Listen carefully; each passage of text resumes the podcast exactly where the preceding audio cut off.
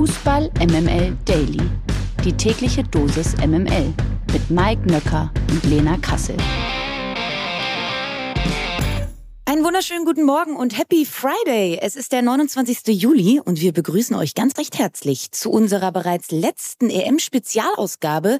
Denn wie ihr sicherlich mitbekommen habt, neigt sich diese Europameisterschaft so langsam aber sicher dem Ende zu. Es wartet aber ja noch das große, große Highlight auf uns und zwar das EM-Finale am Sonntagabend Deutschland gegen England im Wembley Stadium. Was könnte es Geileres geben? Über das anstehende Endspiel und über die vergangenen Wochen dieser EM wollen wir heute mit einer Dame sprechen, die sich schon in unserem ersten EM-Spezialausgabe wiedergefunden hat. Sie war medial, würde ich sagen, das Gesicht dieser Europameisterschaft in England und wir freuen uns sehr, dass sie sich nochmal Zeit für uns genommen hat. Hallo und welcome back, Tabea Kemme. Ja, Happy Friday. Noch ganz schön müde bin ich, muss ich ganz ehrlich sagen. ich kann nicht mehr. Ich bin ja. K.O. Ja. Also ja, also wenn man deine Reise mal so ein bisschen verfolgt hat und auch die von äh, Josi Henning, dann äh, kann man dem äh, sehr viel abgewinnen. Also ihr wart ja richtig on Tour und ähm, ich kann mich noch wie als wäre es gestern daran erinnern, als du das erste Mal hier bei uns warst. Ähm, das war wohlgemerkt vor Turnierstart, das möchte ich an dieser Stelle sagen.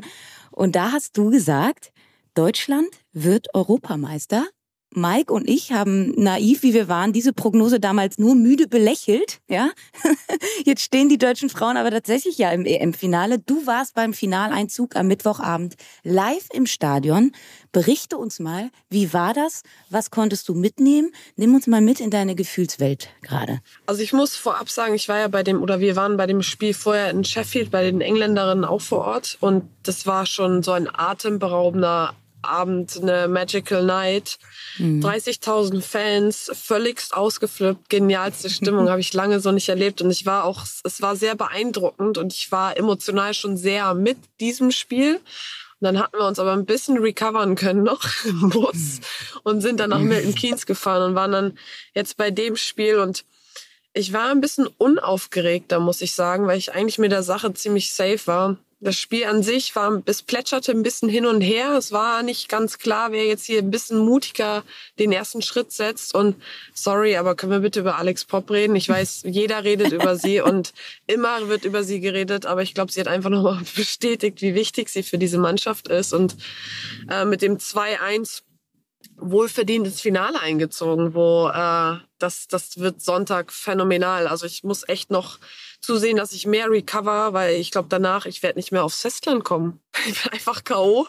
Äh, es ist krass. Also ich meine, man kriegt es ja in Deutschland auch mit oder jetzt mit den neuen Ein äh, Einschaltquoten auch, dass wir die 10 Millionen safe geknackt haben mit 12 Millionen. Also sorry, wenn mir jetzt noch irgendjemand erzählen will, äh, dass äh, Fußball der Frauen irgendwie kein, kein Sendeplatz oder generell keinen Platz verdient, weil kein Interesse da ist, ist schon mal belegt. Mhm. Faktisch belegt aber auch generell hier vor Ort kriegen wir das ja viel mit. Wir haben alle Spielstätte außer Southampton mitgenommen. Dann haben wir noch ein Spiel im Pub geguckt, auch das erlebt und das ganze Land redet von diesem Turnier. Und das ist einfach so schön, unabhängig von, von der Generation und so viele Traveling-Fans auch. Und wir müssen ja auch gerade mal sehen, wir haben ja ein übelstes Flugchaos. Und die Fans, wir hatten mhm. von den Schweizerinnen, waren tausend Fans hergetravelt. Bei dem Belgien-Frankreich-Spiel das Viertelfinalspiel, da waren sie, haben sie einen Bus geschartert, weil sie die Flüge nicht zahlen konnten, weil es viel zu teuer war und die Verbindung so schlecht war. Dann haben sie geguckt, dass sie irgendwie einen Bus chartern. Und dann ist der belgische Bus halt hier auf die Insel gefahren, um das Spiel zu sehen. Also es wird eine Menge Aufwand betrieben, auch von Seiten der Fans, weil jeder dieses Festival hier auf der Insel mitnehmen will. Ja, wenn man den Fernsehbildern trauen kann, Tabea, dann saßt du ja gestern beim Spiel in einer Reihe mit DFB-Präsident Bernd Neuendorf und auch DFB-Direktor Oliver Bierhoff. Wie nehmen die das denn wahr, was da gerade passiert? Konnte man miteinander sprechen und konntest du vielleicht auch sowas wie Equal Pay nochmal platzieren? Also ich habe es ja vorab auch schön breit platziert, medial, das muss man ja auch äh, sagen. Ähm, da ist gerade eine Menge Attention, was die ganzen Themen angeht, ähm, was Equal Pay an sich angeht, Sexismus, sexualisierte Gewalt, also generell eigentlich alle gesellschaftlichen Themen, die der Fußball auch so mitbringt. Klar hat man ein bisschen darüber geredet, ähm, Equal Pay tatsächlich nicht, weil das ist ein sehr brisantes Thema, was auch innerhalb, glaube ich, solcher 90 Minuten mal schnell so ein Spiel kippen könnte, die Spielatmosphäre. Und dafür ist der Raum nicht. Ich glaube, das muss man einfach jetzt mal erstmal wirken lassen, dann das Finale auf uns zukommen lassen und dass man danach sagt, okay, ähm, vielleicht kurz recovern und dass wir dann aber uns wirklich an den Tisch setzen müssen. Also das war ja auch eine klare Ansage von Bierhoff zu, zu Olaf Scholz, zu sagen, so, hey, ich glaube, wir müssen mal die Zahlen hier ein bisschen transparenter gestalten, was ich übrigens ziemlich geil finde, dass wir so eine riesen Attention haben. Das klang ja von Seiten des DFBs eher so, na, ein bisschen schwierig, weil man ja auch keine Fakten hat. Und ich habe jetzt mit Josie hier auch, mit Josephine Henning, mit der ich ja zusammen reise. Die macht ähm, ebenfalls ein bisschen Medienarbeit und da geht es jetzt auch um tiefere Recherchen. Wir haben eine spanische Spielerin getroffen, weil Spanien prahlt ja auch so schön mit Equal Pay. Da ist nichts Equal Pay. Was das Einzige, was da vermeintlich als Equal Pay gilt, ist, dass man prozentuell zu den Einnahmen die gleiche Ausschüttung hat. Aber auf, aufs gleiche die gleiche Prämie kommt man da nicht. Also das ist halt immer, ich glaube, man muss ganz genau hingucken und wir brauchen diese Transparenz. Und warum haben wir nicht diese Transparenz? Weil ich glaube, dann ein ziemlicher Aufschrei wäre ähm, und enormen Druck entstehen würde, noch größer als wie er, äh, wie er jetzt ist. Deswegen bin ich sehr gespannt. Aber gestern an sich sehr atmosphärisch. Ich wurde auch vom Präsidenten in der 50. Minute gefragt, ob ich kurz, ob ich ein Trikot hätte. Ich so, dann würde ich da unten stehen. Ich bin hier, ich habe jetzt kein Trikot. Also da muss ich noch mal eben ein bisschen wegweisend erklären, dass es so schnell dann auch nicht funktioniert. Aber äh, nee, der Botschafter war auch da. Also es ist so genial. Also der Botschafter hier, ähm, der ist der Einzige, der ein Trikot trägt, weil normalerweise gibt es ja auch immer so äh, Regeln, so ein Regelwerk, was man anziehen darf. Da fallen Josie und ich tagtäglich durch. Aber der Botschafter, der war da ganz unserer Seite, weil der hatte einfach ein Deutschland-Trikot an. Und ich glaube, also Trikots sind normalerweise im VIP-Raum verboten und der ist da auch abgegangen wie Luzi. Das war, kennt man ja von uns Deutschen sonst nicht. Ähm, dass man in so einem verhaltenen Umfeld da mal so ein bisschen äh, rausfällt und es war echt cool, weil sie selber, also das ist so krass, wir merken gerade alle, dass wir ziemlich pessimistisch waren und nicht die Erwartung hatten, dass wir jetzt einfach im Finale stehen und deswegen flippen alle völlig aus. Und ich sag mir nur so, Leute, das war doch, also, ne, wir haben es ja vorhin auch thematisiert, äh, der Glaube daran, der macht den Unterschied. Tabea, ja, du warst von vornherein opti optimistisch. Das heißt, du hast uns äh, sozusagen mit deiner positiven Energie durch dieses äh, Turnier getragen. Wir müssen uns alle bei dir entschuldigen und vor allem bedanken. Ähm, du hast äh, im Verlauf des Turniers ja sicherlich und Nee, also wissen wir, mit vielen internationalen Medien gesprochen, auch viele internationale Funktionäre und Spielerinnen getroffen. Du hast es angesprochen, ihr habt mit den Spanierinnen gequatscht und so weiter und so fort.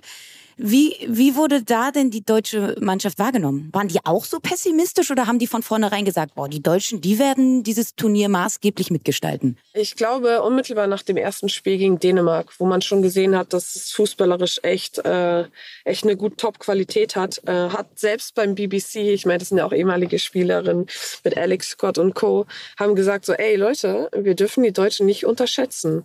Und ich glaube, die, die haben uns unterschätzt, mehr oder weniger, und merken jetzt, jetzt aber, okay, ähm, wir sind doch wieder die Alten. Also wir sind eine Turniermannschaft, mit uns ist zu rechnen. Und deswegen sind wir, also das merken wir jetzt auch, wie wir jetzt durchs Land reisen, ähm, dass, ja, in Deutschland, was? Also diese Positivität dem wieder gegenüber und die vor dem ähm, Final, sicheren Finaleinzug der Deutschen hat hier schon die äh, Newspaper mehr oder weniger den Wunsch geäußert, hey, äh, Revival äh, Deutschland, England im Wembley. Und ich glaube, das sagt alles aus. Ja, also ähm, ich meine, ihr seid jetzt ja, glaube ich, knapp drei Wochen oder fast dreieinhalb Wochen mit eurem Camper-Van rumgereist, habt irgendwie wie kaum jemand diese Europameisterschaft wirklich hautnah miterlebt, ähm, habt sehr viele Spiele besucht, viele Interviews gegeben, war zu Gast eben auch bei der deutschen Botschaft und habt uns irgendwie mit euren Videos auch so ein Stück weit an eurem Camper Van live teilhaben lassen. Danke auch dafür. Ähm, Frage natürlich jetzt, was war eigentlich dein persönliches Highlight bei dieser bisherigen EM-Reise? Gibt es da eins? Ja, also was echt krass ist und was Josie und ich mega unterschätzt haben, ist diese Story bei BBC, dass zwei ehemalige Nationalspielerinnen mit so einem kleinen, hübschen Volkswagen T2 durch, die, durch das Land reisen. Und wir sind nicht mehr die Fußballerinnen, sondern wir sind die German Camper Girls. Und es, so schnell kann es gehen. So schnell kann es gehen. Es ist wirklich, es ist so krass. Überall, selbst im Supermarkt oder auf der Straße, wenn wir halt ähm, durchs Land fahren, werden wir angehubt gehupt, äh, ja, hier die Germany Girls und so. Also ich glaube, von Seiten der UEFA, Nadine Kessler und Co., die meinten auch schon so, ey, Best Promotion für diese Euro. also ähm, das merken wir schon, dass wir da... Äh, ja, sehr im Fokus stehen und das haben wir halt echt nicht mit eingeplant und dementsprechend ist auch einfach viel los, das müssen wir auch sagen. Deswegen stellen wir uns immer ab und an einfach mal irgendwo in den Wald, wo wir ein bisschen abgeschottet stehen und einfach ein bisschen, bisschen recovern können. Und äh, Taber, wenn so eine große Reise, wie ihr sie jetzt ja auch macht und so ein großes Turnier ansteht, dann fährt man ja auch mit gewissen Erwartungen im Gepäck los. Mit welchen Erwartungen bist du denn zum Turnier gefahren und inwiefern haben sie sich auch erfüllt oder vielleicht eben auch nicht? Also wir haben ja unsere Reise am 4. Juli angefangen und einfach diese pure Faszination vor Ort hautnah mitzuerleben. Ich habe keine Ahnung, wie viele Goosebumps-Momente ich hier in den Stadien hatte. Äh, hatte ich in Deutschland noch nie so viele, auf jeden Fall, das kann ich auch sagen.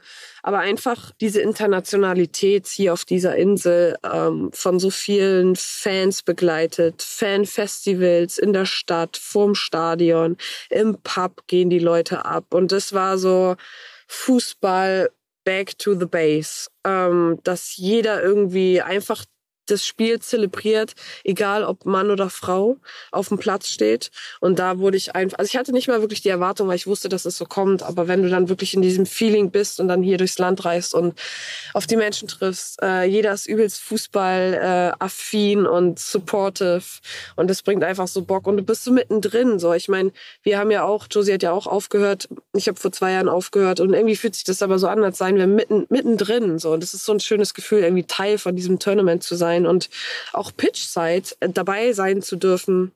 Klar, immer mit ein paar ähm, Aufgaben, die wir vor Ort haben, aber es ist einfach schön, weil wir auch mit den Kids vor Ort was machen, die Einlaufkids, mit denen in Austausch gehen. Und irgendwie ist es so, keine Ahnung, ich, ich bleibe ja auch noch ein bisschen länger, ich bleibe noch zehn Tage länger auf der Insel. Ich glaube, ich muss das echt erstmal alles ein bisschen Revue passieren lassen. Also wir haben auch so ein kleines Tagebuch und das ist so witzig, weil was hier täglich alles passiert, also zudem sind wir schon über 2000 Kilometer ge, äh, gefahren. Man sieht so viel vom Land. Ähm, wir werden von Einheimischen teils eingeladen, ähm, falls wir eine Dusche brauchen oder irgendwie Frühstück wollen. Also es ist echt, das ist krass. Ich glaube, ich werde richtig Probleme haben, alleine auch wieder in einer Wohnung zu leben. weil so Nimm Josie einfach so mit. Nimm Josie einfach mit. Hm? Die ist jetzt, neu, die ist jetzt neues, neues Inventar. Quasi ein Möbelstück. Ja. hey, ohne Witz, ohne Witz, wir haben schon so weit gesponnen. Ähm, ich glaube, das war beim dritten Bierchen, wie wir das denn zur WM machen ob wir jetzt Gin Tony, also meinen Bus äh, nach Neuseeland, Australien verschiffen lassen und dass wir dann vor Ort das machen. Tatsächlich kamen auch schon die Anfragen, ob wir nicht die Art und Weise von Traveling, wie wir es jetzt hier bei dem Tournament machen, auch nicht zur WM machen wollen. Ich muss dazu sagen, die WM im nächsten Jahr ist in Australien und Neuseeland. Da gibt es dann ein bisschen weitere Strecken. Ja, ja wird, wird äh, anders logistisch äh, problematisch auf jeden Fall. Taber, kommen wir noch mal kurz zurück zum deutschen Team. Du bist da ja ziemlich nah dran und kennst noch einige Spielerinnen aus deiner aktiven Zeit. Was hörst du denn aus dem deutschen Lager? Wieso ist dieses Turnier so grandios verlaufen, wie es verlaufen ist? Ganz ehrlich, ähm, also wir hatten in der Gruppenphase hatten wir uns mit Almut Schuld und mit Alex Pop getroffen. Da haben wir ein bisschen hier schön Camping-Style-mäßig uns zusammengesetzt und einfach ein bisschen gechillt abends und gequatscht. Diese, die wissen es selber nicht. also das ist auch, nach dem ersten Spiel war das echt so, wow, krass. Also das hätten wir jetzt nicht erwartet. Das, das ist uns vorher auch so noch nicht passiert. Und ich glaube, ich meine, sie hatten vorab ja auch einige Probleme, was die Vorbereitung anging. Auch innerhalb des Teams wusste nicht jede Spielerin um ihre Rolle, also nicht so eine klare Kommunikation gehabt. Das haben sie sich dann halt, äh, da haben sie sich zusammengesetzt, auch über einen Mannschaftsrat mit der Mannschaft zusammen und haben gesagt, so irgendwie, wir müssen was machen, hey, ähm, sonst, sonst wird das einfach nichts beim Turnier. Und ich glaube, das äh, sagt ziemlich viel über diese Mannschaft aus, ähm, wirklich auch die Probleme anzusprechen, sich in die Augen zu schauen, auch mit dem Staff-Team zu sagen, so hey, wir, wir haben andere Bedürfnisse, da muss drauf geguckt werden. Und das hat man echt geschafft und dementsprechend schweißt man sich als Team ja auch noch mal mehr zusammen und dass es dann einfach mega geiles Timing ist, zum, zum ersten Spiel gegen Dänemark einfach so eine Performance an den Tag zu legen und jetzt über das Turnier das auch zu bestätigen. Ich meine, wir hatten schwierige Gegnerinnen mit Spanien, jetzt auch mit Frankreich, aber wo wir dann halt immer noch die Schlüsselspielerinnen jeweils haben, die performen und als Team aber einfach so genial gerade zusammenstehen und deswegen auch verdient einfach im Wembley am Sonntag auftreten werden und die Engländerin schlagen werden. Plumpe Frage, Tabea, wie schaffen es die deutschen Frauen, Europameister zu werden und England eben zu schlagen? Äh, in dem Fall, also zumindest die, die Background-Story ist, dass wir im Wembley bisher immer gewonnen haben. Mhm. Das, das, nur mal so als Base. Das ist schon mal eine gute Grundlage. Aber da dürfen nicht vergessen, ey, wenn da 90.000 äh, Fans England supporten, da werden die einen oder anderen vielleicht nochmal eben ein bisschen gucken. Und da gilt es einfach, die Stimmung irgendwie aufzugreifen, einfach das zu feiern, was da gerade passiert in diesem Stadion und einfach mit, mit der Bank hinten zu stehen in der Defensive und einfach auch noch mehr mutiger zu sein, wie jetzt gegen Frankreich, weil ich glaube, wenn wir was echt gut gezeigt haben, ist unser offensives Pressing, diese Angriffslust und nicht dieses Abwarten. Ne? Und da wird England große Probleme kommen, weil die haben krassen Respekt vor uns. Also sie freuen sich auf der anderen Seite mega auf uns. Aus dem Grund, weil sie noch eine Rechnung mit uns offen haben. Aber sie haben auch mega Respekt. Und wenn wir was können, dann haben wir einen mega Mentalitätsboost, äh, wo wir die Engländerin echt ähm, gegenüberstellen können. Wenn wir jetzt mal auf die Truppe von Serena Wichmann gucken, du hast sie jetzt im Halbfinale auch erlebt. Wo liegen die Stärken und Schwächen bei den Engländerinnen? Also zum einen diese Trainerin, wir haben die ja auch mal ein bisschen explizit beobachtet, wann sie ihre Entscheidung fällt, wie sie ihre Entscheidung fällt. Und das ist echt phänomenal, was sie für einen guten Einfluss auf den, auf den Spielfluss hat. Also die Engländerin in ihrer Offensive äh, unfassbar, was sie für eine Power haben, was sie für einen Zug zum Tor haben und auch echt aus der zwei, zweiten Reihe viele Tore gemacht haben. Stanway mit ihrem Treffer, Beth Mead darf man nicht unterschätzen, mittlerweile auch. Und sie geht ja mit fünf Toren meines Erachtens ins Finale, sechs. mit sechs sogar. Mhm. Und ähm, direkten Duell mit äh, Poppy. Deswegen, da, da haben die nochmal eine Challenge für sich. Aber wenn, also Defensiv sehe ich Probleme bei, bei den Engländerinnen. Wenn wir Druck auf die Innenverteidigung machen, auf Bright und auf Williamson, dann werden die ins Schwanken kommen und da haben wir echt unsere Chancen. Wir müssen aber echt aufpassen, ähm, weil die Engländerinnen sind pfiffig, was, was auch die dynamische Dreierkette angeht. Also sehr, sehr variabel sind. Und das ist natürlich der mega Einfluss von der Trainerin. Ich meine, sie weiß, wie man Europameisterin wird. Ich glaube, das ist äh, eine ordentliche Bandbreite, die da ans Spiel geht. Du hast jetzt gerade auch schon den ein oder anderen Namen genannt. Äh, würdest du trotzdem noch mal die ein oder andere Schlüsselspielerin auf beiden Seiten für diese Partie herausheben? Also auf welche Schlüsselduelle wird es im Finale vor allem ankommen? Ja, das, das erste Schlüsselduell ist auf jeden Fall Beth Mead und Alex Pop. Also mhm. wer scoret als erstes, wer mhm. bestätigt und geht auf die sieben Tore in diesem Turnier. Und ähm, auch jetzt bei uns ähm, Schlüsselposition in Verteidigung. Also je stabiler unsere Innenverteidigung, also Kathi Henrich, Marina Hegering ist, desto mehr können wir den Aufbau gestalten, auch über die sechs, gerade auch mit Sarah Debritz, Lina Magul, die auch sehr, sehr großen Spielanteil hat und auch viele Bälle verteilt. Ähm, ich bin sehr gespannt auf die Position Lucy Bronze, äh, Felicitas Rauch. Wer schafft mehr Anteile in, in der gegnerischen Hälfte? Auch, also in dem Fall je offensiver unsere Außenverteidigerinnen sind, desto mehr Anteile werden wir haben, desto gefährlicher werden wir. Und das ist immer ein Battle gegen England. Und ähm, ich glaube, damit äh, beide Torhüterinnen saumäßig stark äh, und Standards. Millie Bright, äh, da weiß ich auch schon, dass Alex Pop gegen sie spielen wird. Das war wie jetzt gegen Frankreich mit mhm. Renard. Das war das eins zu eins immer. Also es sind viele Spielerinnen, sehr bunt. Ähm, ich bin gespannt auch, weil wir haben eine Breite, das haben wir jetzt auch wieder gesehen mit Tabea Wasmut, mit Jule Brandt, sowie aber auch England. Ich sag nur Russo. Unfassbar, was die für eine Energie auf dem Platz hatte mit ihrem Hackentor. Vier Joker-Tore schon, ne? Ist ja, das ist abnormal. Das ist mhm. ja fantastisch. Und ich bin gespannt. Also ich glaube, die Startelf ist äh, klar, aber wer hat den Mut auch als erstes äh, zu wechseln? Da ist Sarina auch immer mit, mit ab der 60., 65. immer die Trainerin, die als erstes mitwechselt, neuen frischen Wind bringt. Also ähm, das wird auch ein sehr großes Coaching, Coaching-Game, gerade in der zweiten Halbzeit. Ich bin sehr gespannt. Was erwartest du denn für ein Spiel am Sonntagabend? Oder vielleicht auch, was erhoffst du dir für ein Spiel? Wird es eine enge Kiste? Gibt es vielleicht Verlängerungen, Elfmeterschießen oder doch einen klaren Sieger? Da kannst du natürlich nur eingeben, das wissen wir alle. ähm, was sind so deine Erwartungen? Ich glaube, also meine Erwartungen an dieses Spiel sind, dass, dass die Engländerinnen auch erstmal ein bisschen sich, sich abtasten werden. Ähm, ich meine natürlich mit 90.000 im Rücken. Ähm, werden, werden wir vielleicht auch hier und da erstmal so ein bisschen ja, Pressure-Probleme haben.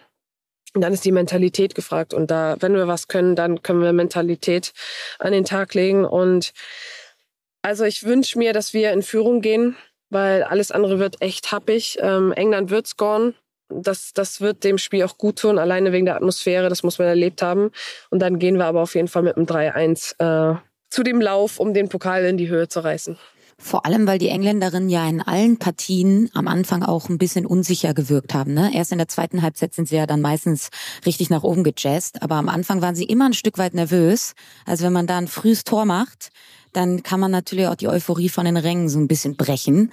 Ja, voll. Also das ist auch das, was, was die Engländerinnen gelernt haben, und das ist genau das, was du ansprichst, Lena, die sind, die haben gelernt, geduldig zu sein. Die waren mhm. sonst nicht geduldig. Es sind ihnen irgendwie Schlendriane passiert, ähm, blöde Fehler passiert. Und das ist mit der größte Einfluss von Seiten der Trainerin. Einfach Geduld. Und dann wird's schon, dann wird's schon laufen. Und das können die ziemlich gut. Und da müssen wir natürlich auch in der Geduldsphase müssen wir einfach ein gutes Pressing haben gegen die Engländerinnen. Wichtigste Frage natürlich zum Schluss. Bist du eine von 90.000 Fans, die im Wembley-Stadion mitfiebern darf? Ja! Oh, das wird so geil. Ich darf sogar Pitch oder wir dürfen Pitch-Side dabei sein, weil wir als die Deutschland-Expertinnen für England, äh, fürs englische TV gelten. Und deswegen, ich hasche immer noch mit dem, dass ich einmal die weiße Linie berühre, aber die UEFA die UEFA, du weißt, du wirst sonst verhaftet, ne? Du genau, die, ja, die Sanktionen sind ein bisschen heftig. Aber ist ja bekanntlicherweise das letzte Spiel. Mal gucken, was ich mir einfallen lasse. Großartig. Also wir ähm, sind sehr äh, neiderfüllt. Wir gönnen es euch natürlich aber auch. Ähm, habt, wie gesagt, eine wahnsinnige Reise hinter euch. Habt, äh, finde ich, als außenstehende Person auch sehr viel für dieses Turnier getan. Ähm, Tabea, vielen Dank für deine Zeit und deine Gedanken. Liebe Grüße auch an äh, Josie, auch wenn sie noch ein bisschen am Stänkern ist. Äh, sitzt ja neben dir. Die liegt noch hier. Die liegt hier noch nebenan, ja. Nee, lieben Dank auf jeden Fall auch an euch. Und ja, es bringt mega Bock, auch irgendwie so ein bisschen zu zeigen, die Art und Weise, wie wir traveln hier. Wir haben eine echt eine Menge Spaß. Das glaube ich. Das Spiel findet jedenfalls um 18 Uhr, nicht um 21 Uhr, um 18 Uhr am Sonntagabend statt. Die ARD und The Zone übertragen live. Wir wissen alle, nebenbei läuft noch DFB-Pokal trefft einfach die richtige Entscheidung. Ich habe es gestern schon gesagt. Das soll es an diesem Fußballwochenende, wie gesagt, nicht gewesen sein. Heute Abend startet die erste DFB-Pokalrunde. Da trifft unter anderem Borussia Dortmund auf 1860 München. Samstag, Sonntag und auch Montag finden dann die anderen Pokalpartien statt. Nicht aber für Leipzig und Bayern. Die treffen nämlich am Samstagabend um 20.30 Uhr im Supercup aufeinander. Das könnt ihr dann live bei Sky oder Sat1 verfolgen. Also eine Menge Fußball wartet auf uns da an diesem Wochenende. Wir wünschen ganz viel Spaß dabei und Tabea dir natürlich auch. Grandioses Fußballwochenende. Wir hören uns dann wie gewohnt am Montag wieder und das waren für euch heute Tabea Kemme, Lena Kassel und Nils Babbel für Fußball MML. Macht's gut. Ciao, ciao. Tschö. Tschüss. Dieser Podcast wird produziert von Podstars bei OMR.